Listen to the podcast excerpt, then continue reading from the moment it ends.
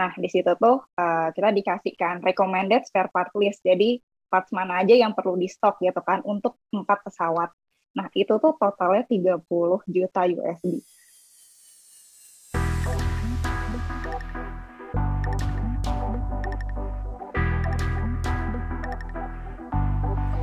Halo sahabat LSCM Podcast, welcome to LSCM Podcast bersama saya, Ninit Indah Arfitrida, dan panggil saja saya Ninit.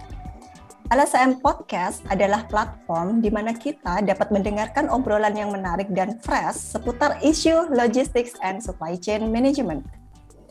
Pada episode kali ini, obrolan yang kami bahas adalah tentang logistics and supply chain management di industri aviasi. Seperti yang telah kita ketahui bersama, industri aviasi atau industri penerbangan memiliki peran yang sangat penting di dunia transportasi di Indonesia. Tidak hanya transportasi penumpang, namun juga transportasi barang. Apalagi Indonesia memiliki kondisi geografis berbentuk kepulauan, sehingga sudah pasti sektor transportasi udara berpengaruh besar terhadap daya saing logistik.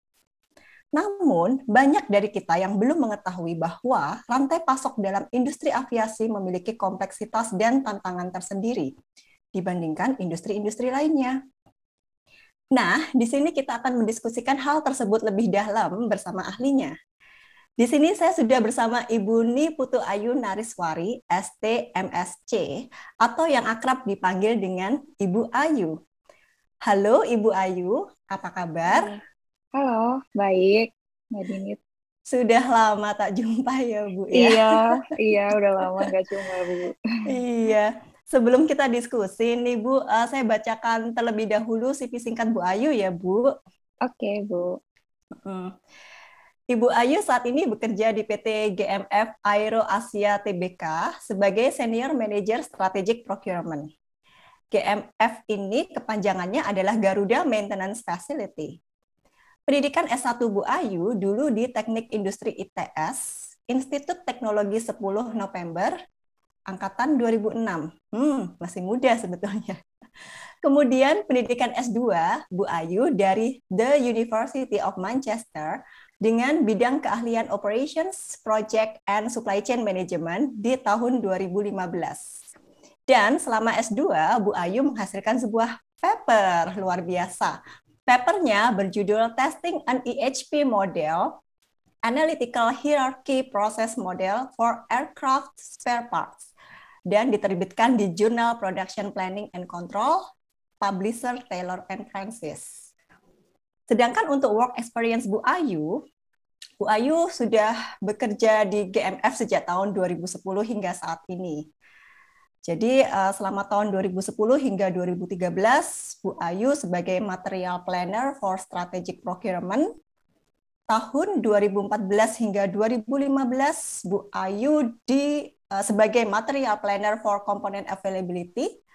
Tahun 2015, Bu Ayu sebagai Manager of Regional Aircraft Component. Tahun 2017 hingga 2018, Bu Ayu sebagai General Manager Business Development. Tahun 2018 hingga 2020, Bu Ayu sebagai Executive Project Manager. Dan sejak tahun 2020 hingga sekarang, Bu Ayu sebagai Senior Manager Strategic Procurement. Hmm, ini Bu Ayu benar-benar sudah menguasai banyak hal terkait logistics dan supply chain management di GMF ya Bu. Baik, tanpa perlu lagi berpanjang lebar, mari kita langsung masuk ke sesi diskusi ya Bu. Oke, Bu Ninit. Iya, jadi Bu, uh, pertanyaan pertama saya, uh, kira-kira Bu Ayu bisa menjelaskan apa saja sih ruang lingkup permasalahan logistics and supply chain management di dunia industri aviasi, Bu? Oke, jadi kalau uh, permasalahannya lumayan banyak ya, karena industri aviasi ini juga sebenarnya cukup kompleks ya, karena uh, tipe materialnya banyak, terus um, entitas rantai pasoknya juga banyak gitu kan. Nah, ini memang uh, permasalahannya cukup banyak. Yang pertama itu terkait inventory optimization. Nah, seperti yang kita ketahui, eh, kalau maskapai itu kan dia pasti ingin menghindari delay, ya kan? Nah, eh, agar menghindari delay itu mereka kebanyakan eh, ingin kalau ada parts yang perlu diganti itu pengen cepet um, cepet diganti gitu. Jadi partsnya itu available on site gitu. Nah kalau misalnya simpel-simpelnya nih kita bilang oh ya sudah kalau gitu semua materialnya diadakan saja gitu tapi itu nggak mungkin kan jadi uh, misalnya nih dulu tuh saya pernah ikut program entry into service-nya pesawat Triple Seven. Nah di situ tuh uh, kita dikasihkan recommended spare part list. Jadi parts mana aja yang perlu di stok gitu kan untuk empat pesawat. Nah itu tuh totalnya 30 juta USD kita nggak mungkin dong hmm. kayak ngadain semuanya kan jadi makanya itu uh, apa ya uh, kita tuh perlu perlu nganalisa lagi gitu berdasarkan essentiality-nya, criticality-nya. Jadi kayak semacam uh, gabungan antara multi kriteria decision making gitu, uh, Bu Ninit kalau misalnya zaman dulu hmm. multi kriteria decision making, terus pakai ada rumus-rumusnya juga gitu pakai Poisson distribution. Jadi itu uh, kompleks sih. Jadi gimana kita nentuin berapa sih uh, titik optimal material yang harus di stok di ya, sebuah MRO gitu. Gitu. Itu nah uh, ada juga sih yang bilang itu dari IATA. Ini uh, reportnya tahun 2015 sudah lama sih. Itu tuh katanya setiap satu pesawat itu rata-rata inventorinya 2,6 juta USD. Jadi uh, ya jadi lumayan banyak lumayan besar ya value-nya kalau misalnya kita lihat pesawat ada 50 50 pesawat gitu airlines bisa kebayang inventorinya berapa. Terus yang kedua itu terkait tipe spare part dan metode pengadaannya. Nah, jadi kalau di pesawat sendiri itu tipe spare partnya ada yang consumable dan expendable. Itu tuh kayak yang sekali habis kayak bolt nut gitu. Dan ada juga yang rotatable atau repairable. Itu tuh kayak komponen yang harus uh, yang harus itu bisa di repair dan kalau misalnya dilihat dari jumlah part numbersnya itu tuh yang rotable dan repairable itu cuma 20% dari keseluruhan part numbers. Kalau dilihat dari jumlah part numbersnya. Tapi kalau dilihat dari value-nya, itu tuh 95% dari total value. Nah, kita nggak mungkin dong uh, invest, maksudnya menyediakan semua parts itu, semua komponen yang repairable, rotable itu on-site. Nah, makanya itu uh, perlu ada lagi-lagi nih analisis inventory, jadi optimalisasi inventory gitu kan, inventory management seperti itu.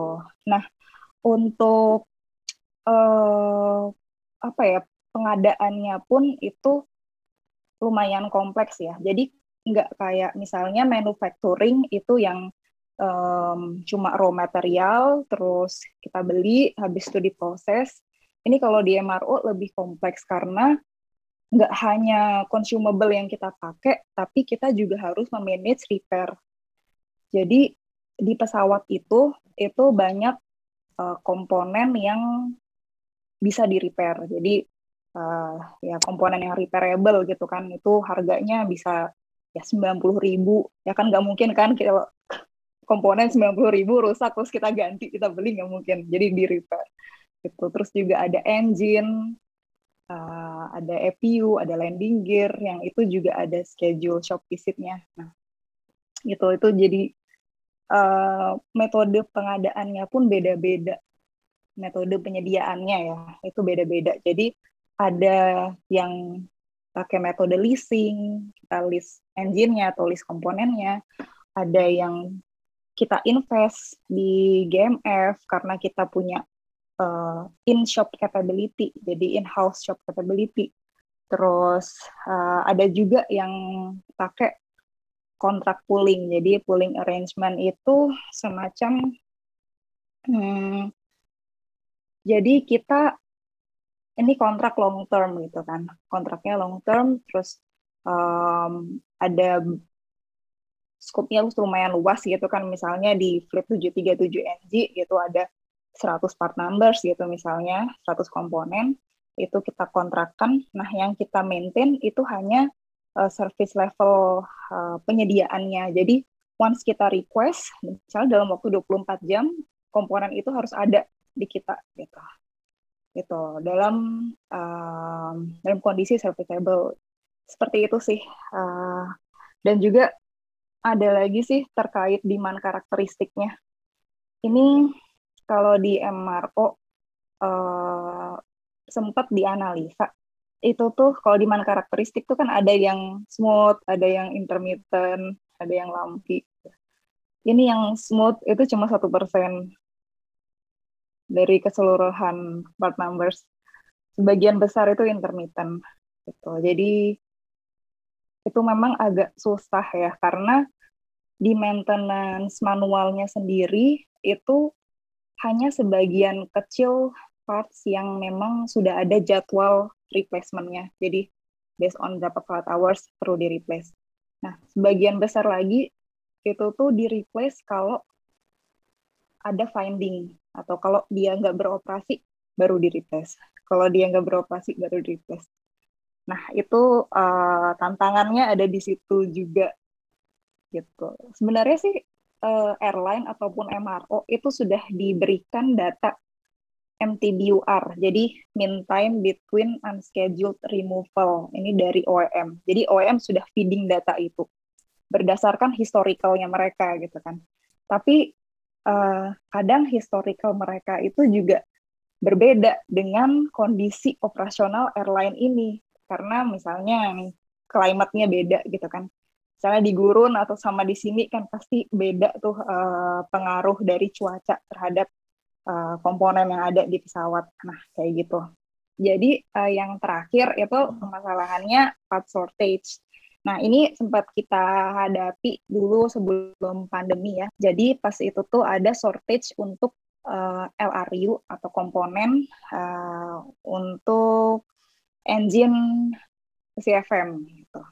Jadi uh, mungkin waktu itu OEM-nya uh, jadi GE itu tidak mengantisipasi adanya ledakan maintenance gitu kan. Jadi sebelum kalau misalnya pesawat rilis gini kan uh, dalam waktu misalnya kurun waktu dua tahun atau tiga tahun tuh banyak banget yang beli airline yang beli pesawat itu. Nah otomatis uh, maintenance-nya pun kan mirip-mirip kan Bu Nindit. Jadi ya misalnya belinya di tahun 2008 nih semuanya. Terus misalnya di tahun 2018 semuanya maintenance gitu kan. Nah, ini kayak gitu kejadiannya. Jadi semuanya engine shop visit sampai spare-nya itu langka gitu. Sempat kejadian kayak gitu. Jadi uh, itu juga sih yang terjadi di industri aviasi. Bu Ayu hanya penasaran uh, tentang kapasitas ya Bu kalau kita berbicara uh, operations ya, uh, inventory management dan lain sebagainya itu kan semua ada constraint atau batasan kapasitas. Nah terkait uh, eh, GMF sendiri bagaimana ya Bu kapasitas di GMF? Oke, Oke jadi kalau di GMF itu uh, kita ada empat hanggar. Ini untuk airframe maintenance. Itu hanggar satu itu kita uh, khusus untuk pesawat 747 sama 777. Ini kita kapasitasnya ada dua lines. Terus ada lagi hanggar 2. Ini ini hanya untuk light maintenance, biasanya hanya untuk inspection gitu. Ini kapasitasnya itu bisa sampai tiga pesawat yang wide body atau enam pesawat yang narrow body. Terus ada juga hanggar 3 itu khusus untuk pesawat A330. Ini kapasitas kita tiga lines, jadi bisa tiga pesawat. Terus uh, hanggar terbaru itu hanggar 4. Ini hanggar narrow body, uh, jadi pesawat kayak 737 NG, A320, terus ATR, CRJ itu kapasitasnya 15 line dan satu hanggar painting, satu line painting hari. Gitu. Itu untuk yang airframe. Nah, kita juga ada uh, engine shop.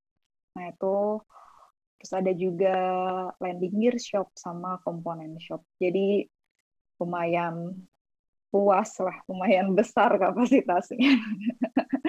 Mendengar penjelasan Bu Ayu rasanya rumit sekali, banyak sekali. Kita coba uh, anu ya Bu, kita beda satu-satu ya Bu. Okay. Kita mulai dasar nih Bu. Kalau kita belajar supply chain management kan kita biasanya uh, memetakan ya siapa saja pelaku-pelakunya di dalam rantai pasok dunia avi aviasi di mana di sini Bu Ayu kan uh, lingkungannya spesifik di industri perawatan pesawat ya Bu ya.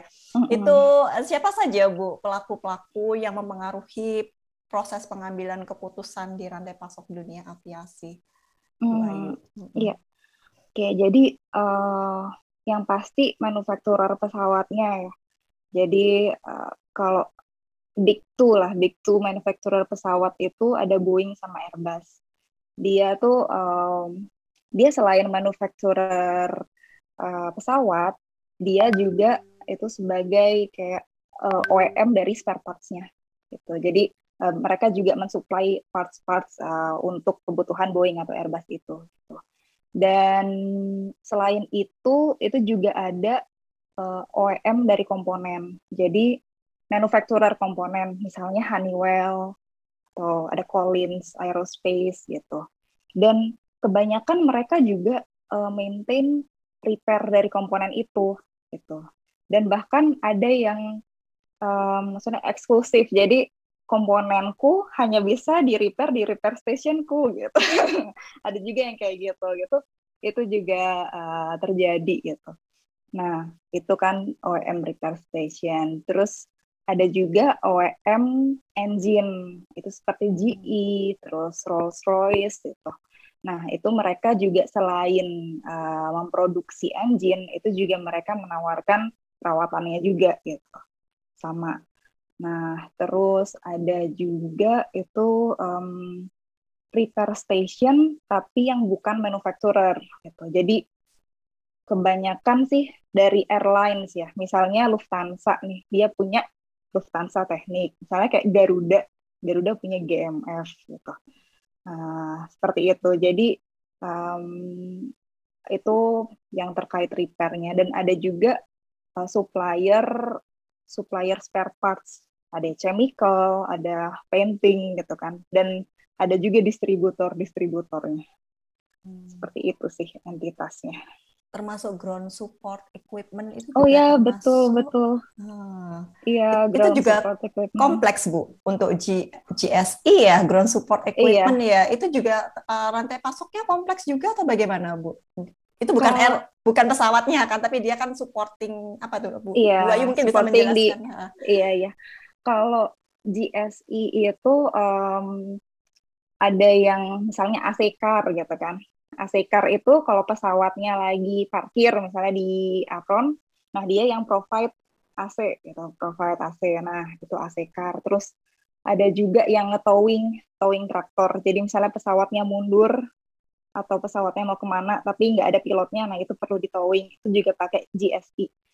Nah, kalau untuk GSI sendiri itu uh, lebih simpel ya sebenarnya karena uh, apa ya ya nggak terbang. Karena karena kalau GS itu paling spare partnya ya mungkin uh, tire-nya gitu kan terus kayak olinya sama lah kayak mobil gitu kan terus spare part spare part lainnya. Dan memang kalau GSI sendiri itu ada maintenance-nya juga sih daily terus berapa itu ada schedule maintenance-nya juga. Gitu. Tapi ya nggak sekompleks uh, pesawat karena terbang ada rute terbangnya juga pengaruh juga ya Bu Ayu iya, ya benar benar. stocking location untuk persediaannya gitu ya dengar-dengar ya gitu. Nanti kita bahas nanti ya mungkin itu agak iya, lompat iya, gitu ya. iya. Soalnya menarik ya karena memang pesawat itu terikat di schedule terbangnya sama routingnya dan routingnya itu pengaruh banget ke ya itu strategi inventory management nanti nanti coba kita uh, diskusikan lagi itu uh, setelah iya. kita kita kan bedah dulu yang simpel-simpel dulu ntar kita iya benar-benar gitu ya. Iya. Um, uh, iya. Nah, ini pertanyaan juga masih global. Kan tadi Bu Ayu menyebutkan banyak sekali permasalahan di uh, dunia aviasi, khususnya di industri uh, perawatan pesawat, dan terdengar semuanya kompleks apa ada yang paling kompleks mungkin Bu Ayu? Kalau ditanya apa sih sebetulnya yang paling kompleks? Atau memang ya itu inventory management itu yang paling kompleks atau, atau bagaimana? Ah ya, kalau hmm. kalau menurut saya inventory management ya, karena uh, terutama di terutama di kondisi sekarang gitu kan tidak memungkiri bahwa memang industri aviasi ini terdampak kan dengan adanya pandemi. Jadi cash itu penting gitu kan. Jadi uh, kita harus semakin jeli untuk uh, menentukan material mana yang harus dibeli gitu kan terus yang harus kita stok yang mana aja, terus berapa kita stoknya, terus untuk kebutuhan berapa bulan, itu harus semakin jeli lagi gitu. Karena uh, di masa sekarang memang cash allocation itu tuh sangat penting uh, untuk semua pelaku industri aviasi. Baik Bu Ayu, uh, berdasarkan pengalaman kerja Bu Ayu yang yang sudah lama sekali ya Bu ya di di GMF ya. Terus hmm. sekarang Bu Ayu posisinya sebagai material planner dan strategic procurement. Nah, mungkin ini pertanyaannya mulai agak spesifik. Ya, tadi meskipun Bu Ayu sudah sempat menyampaikan, tapi kan masih itu ya luas iya, gitu. Iya. Uh, mungkin bisa disampaikan Bu, uh, apakah ya baga bagaimana dengan mungkin inventory strategi inventory manajemennya, strategi stok barangnya, mungkin bisa ambil satu case, mungkin mungkin itu bisa membantu kita dapat gambaran dari sekian luasnya, sekian kompleksnya iya. permasalahan iya. di lapangan itu mungkin ada satu case yang bisa apa ya membantu kami memahami satu contoh itu kayak gimana sih kompleksitasnya di industri perawatan pesawat. Hmm. Oke, jadi kalau untuk inventory management ya, ini kita bicara mungkin sebelum pandemi dulu ya.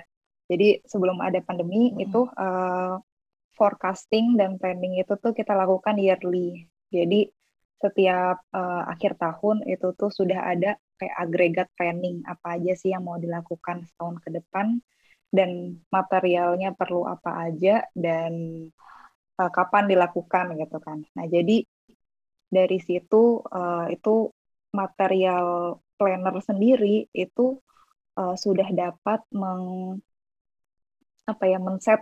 Jadi kita ada ERP juga kan di ini jadi sistem juga jadi sudah bisa di set itu di sistem bahwa um, oh ini material ini uh, economic order quantity-nya segini gitu terus reorder point-nya segini jadi itu sudah otomatis uh, selalu terjaga gitu uh, materialnya nah uh, kalau kalau sekarang ini mungkin saya jadi jump up ke setelah pandemi Mm nggak apa-apa Bu, iya nggak apa-apa ya. gimana gimana. Jadi, Jadi biar kita kalau, bisa tahu bedanya gitu. Iya mungkin. bedanya. Jadi kalau dulu tuh lebih simple sih sebenarnya. Kalau sekarang ini ini ketidakpastiannya sangat tinggi ya karena uh, seperti yang kita ketahui itu demand dari um, apa ya flight apa sih traveling by udara itu tuh juga menurun sangat menurun dan demandnya juga volatile tergantung dari kondisi COVID saat itu jumlah case-nya, terus juga tergantung dari protokol dari pemerintah kan. Jadi itu memang di mana volatile sehingga itu pun uh, berdampak ke schedule maintenance gitu. Nah, uh, kalau dulu itu kita uh, bikin aggregate planning itu bisa satu tahun ke depan. Sekarang itu kita bikin planningnya per bulan. Jadi kita uh, lihat per bulan dan planning itu uh, ada planning per bulan, ada planning weekly yang mungkin bisa berubah dan ada juga daily gitu. Dan uh, daily communication antara produksi, planner dan purchaser itu jadi sangat intens gitu sekarang. Jadi ini sih perbedaan yang mendasar ya dari um, inventory management atau keplaningan itu dari sebelum pandemi sama sekarang itu jadi kalau kita lihat di situasi yang sekarang di mana uh, demand itu sangat tidak pasti terus resikonya juga sangat tinggi itu itu uh, perlu cross functional communication yang robust sih di di dalam dalam perusahaan gitu kan antar bidang gitu jadi agar uh, segala keputusan yang diambil itu tepat gitu gitu. Karena memang berubah, daily berubah gitu.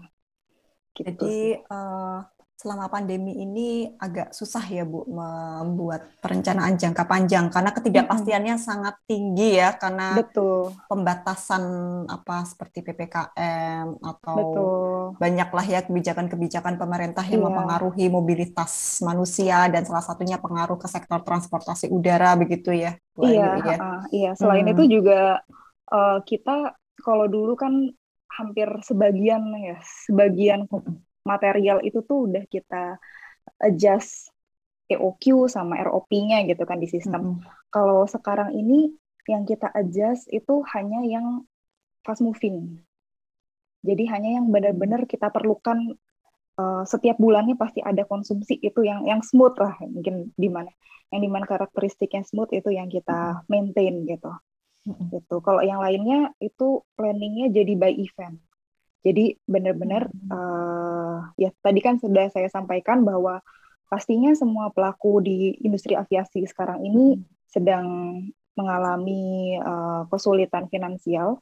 Jadi cash allocation itu penting. Itu kenapa? Jadi penentuan uh, material mana yang mau dibeli itu tuh sekarang benar-benar berdasarkan event apa yang akan dilakukan gitu.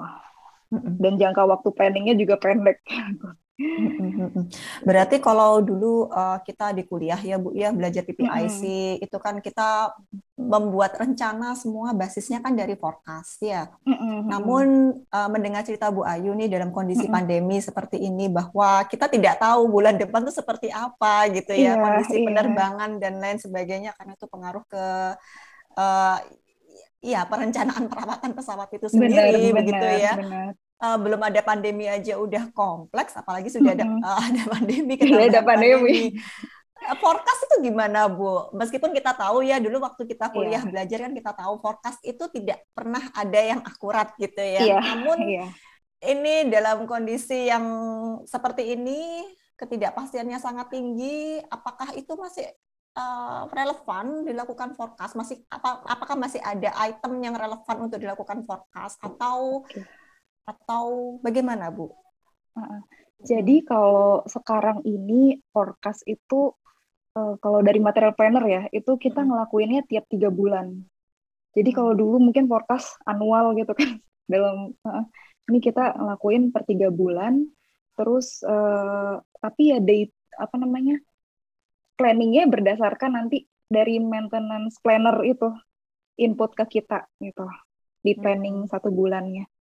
Jadi memang uh, apa ya emang jadi masih relevan sebenarnya untuk menentukan sebenarnya inventory kita tuh optimalnya berapa sih gitu kan.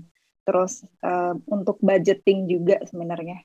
Jadi budgetingnya berapa nah, itu masih relevan untuk itu. Cuma uh, dalam hal pembeliannya untuk planning untuk purchase-nya itu kita uh, lebih rely ke maintenance event yang akan terjadi gitu lebih lebih rely on maintenance uh, event gitu ya Bu. Kemudian dari suppliernya sendiri berarti uh, perlu kita GMF perlu lebih demanding kah terkait dengan bahwa sekarang demandnya lebih sulit nih dilakukan planning uh begitu ya.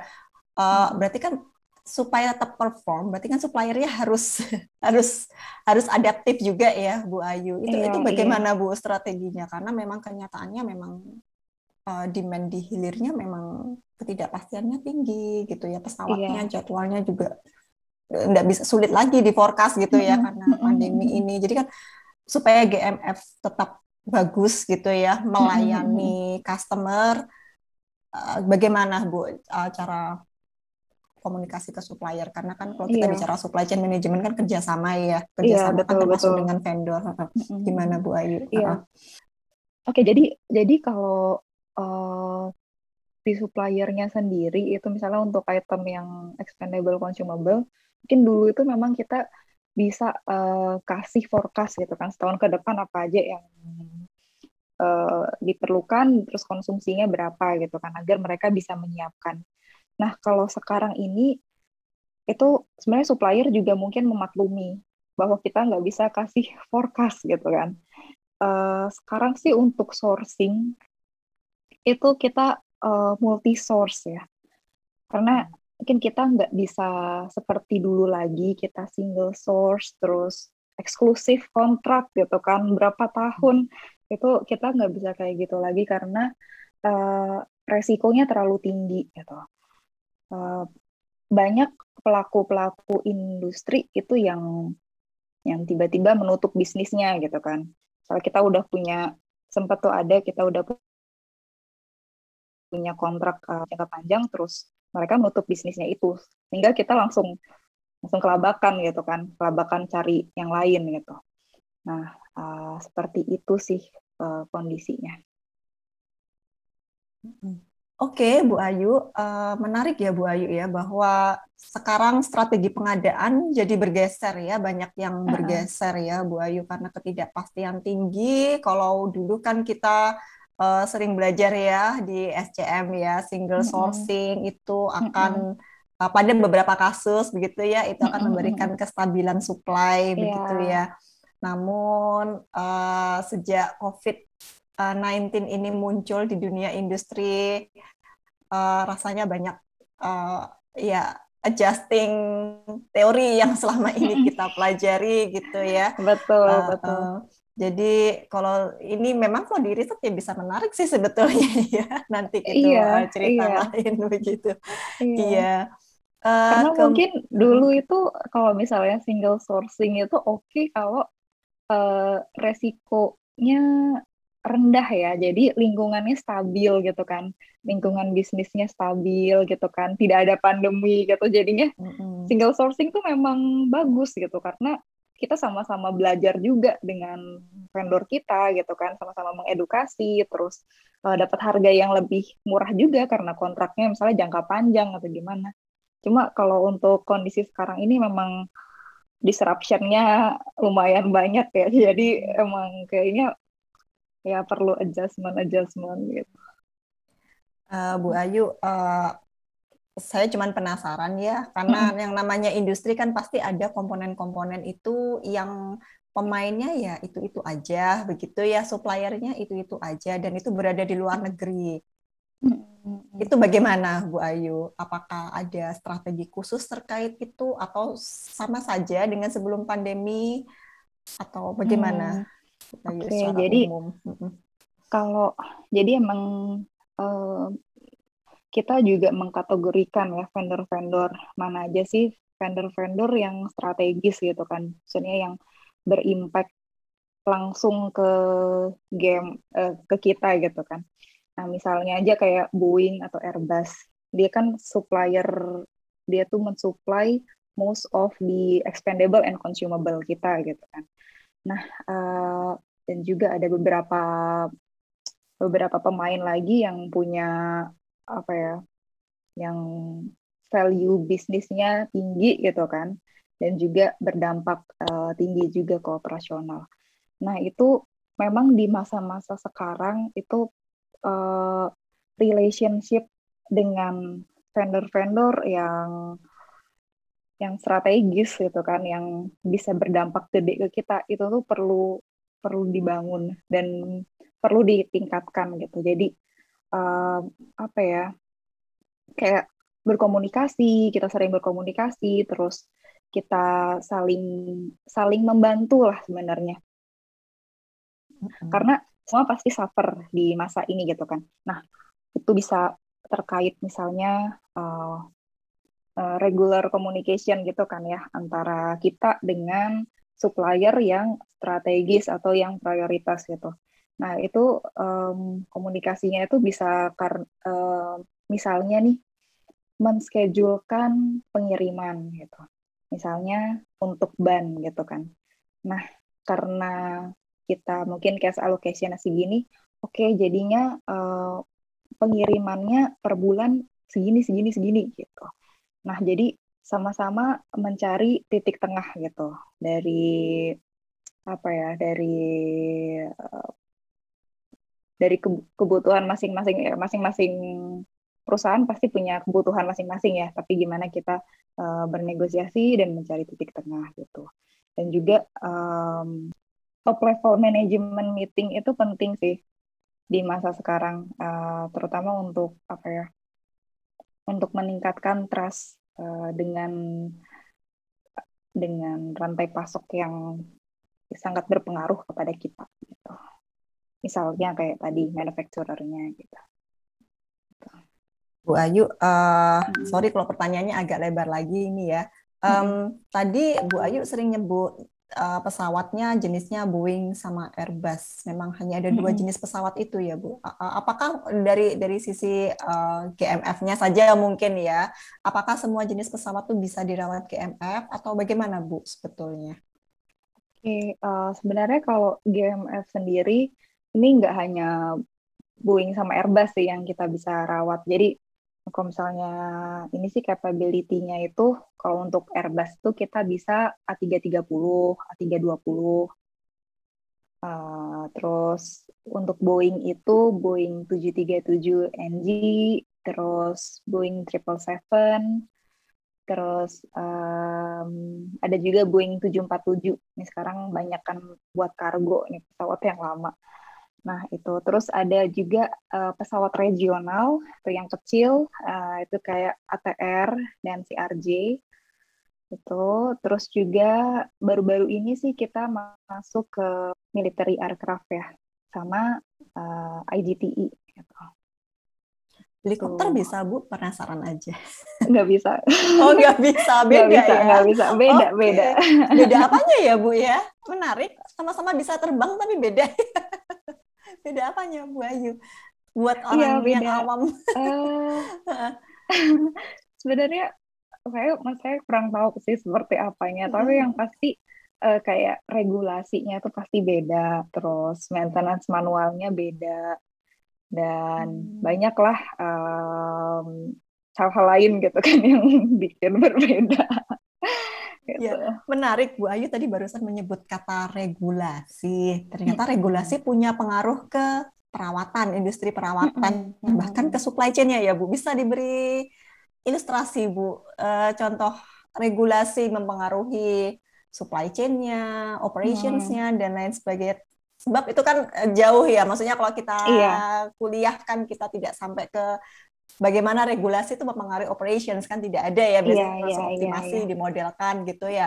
Uh, Gimana Bu? Iya, jadi uh, sebenarnya kalau di industri aviasi ini karena safety itu sangat penting gitu kan. Uh, itu regulasi itu perannya sangat uh, kuat di di organisasi gitu kan.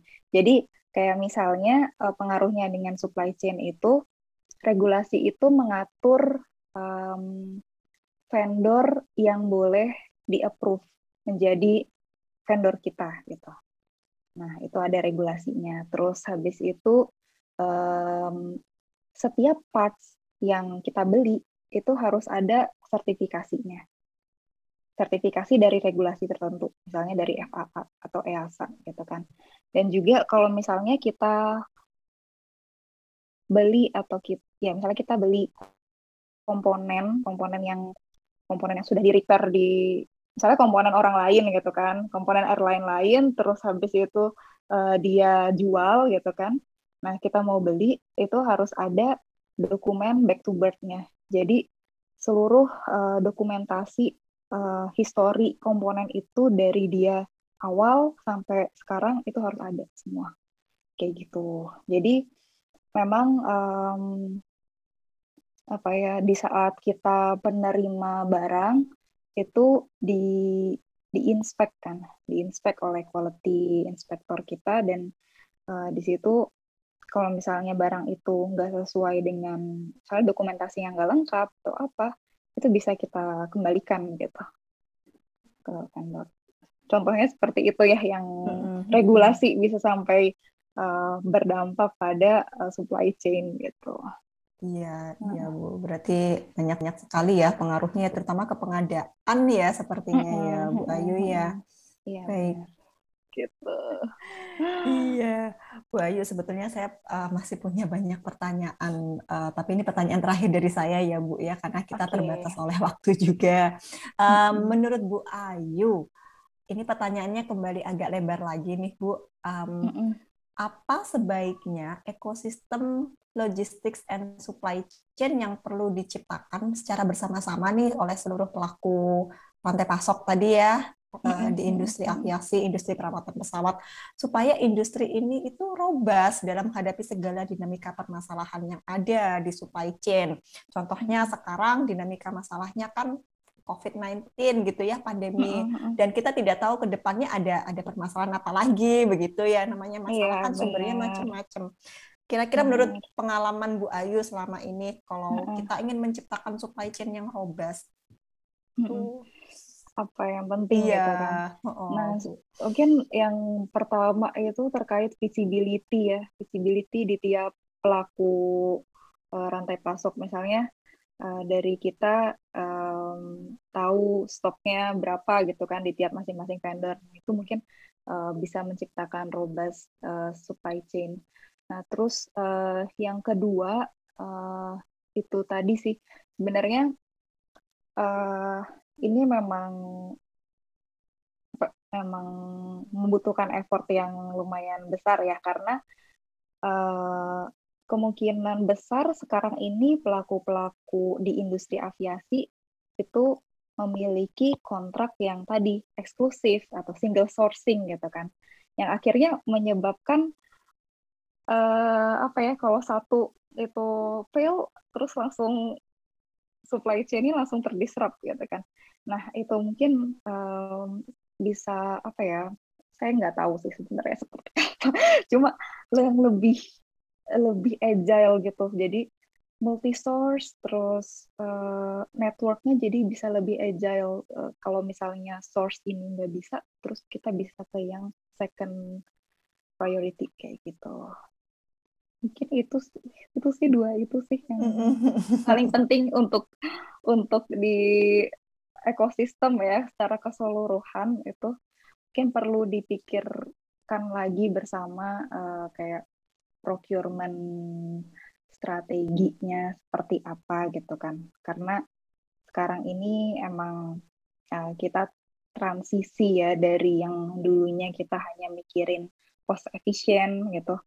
Jadi sekarang tuh kita harus uh, mikirnya tuh lebih ke yang apa ya yang resikonya kecil atau yang kita bisa fleksibel gitu kan sebenarnya. Itu sih Baik Bu Ayu, terima kasih banyak Bu Ayu telah bergabung dan uh, berbagi dengan kami hari ini. Kami yakin informasi yang disampaikan dan dibagi oleh Bu Ayu akan sangat mengedukasi siapa pun yang menonton LSCM podcast hmm. ini. Baik, okay. sahabat LSCM podcast, hari ini kita telah belajar banyak sekali tentang logistics and supply chain management di industri aviasi. Jangan lupa untuk follow sosial media kita di @lscmlab untuk Instagram dan jangan lupa untuk subscribe serta nyalakan lonceng notifikasi pada channel YouTube kami di LSCM Lab agar tidak ketinggalan dengan konten terbaru kami. Terima kasih, sampai jumpa di podcast kami berikutnya. thank you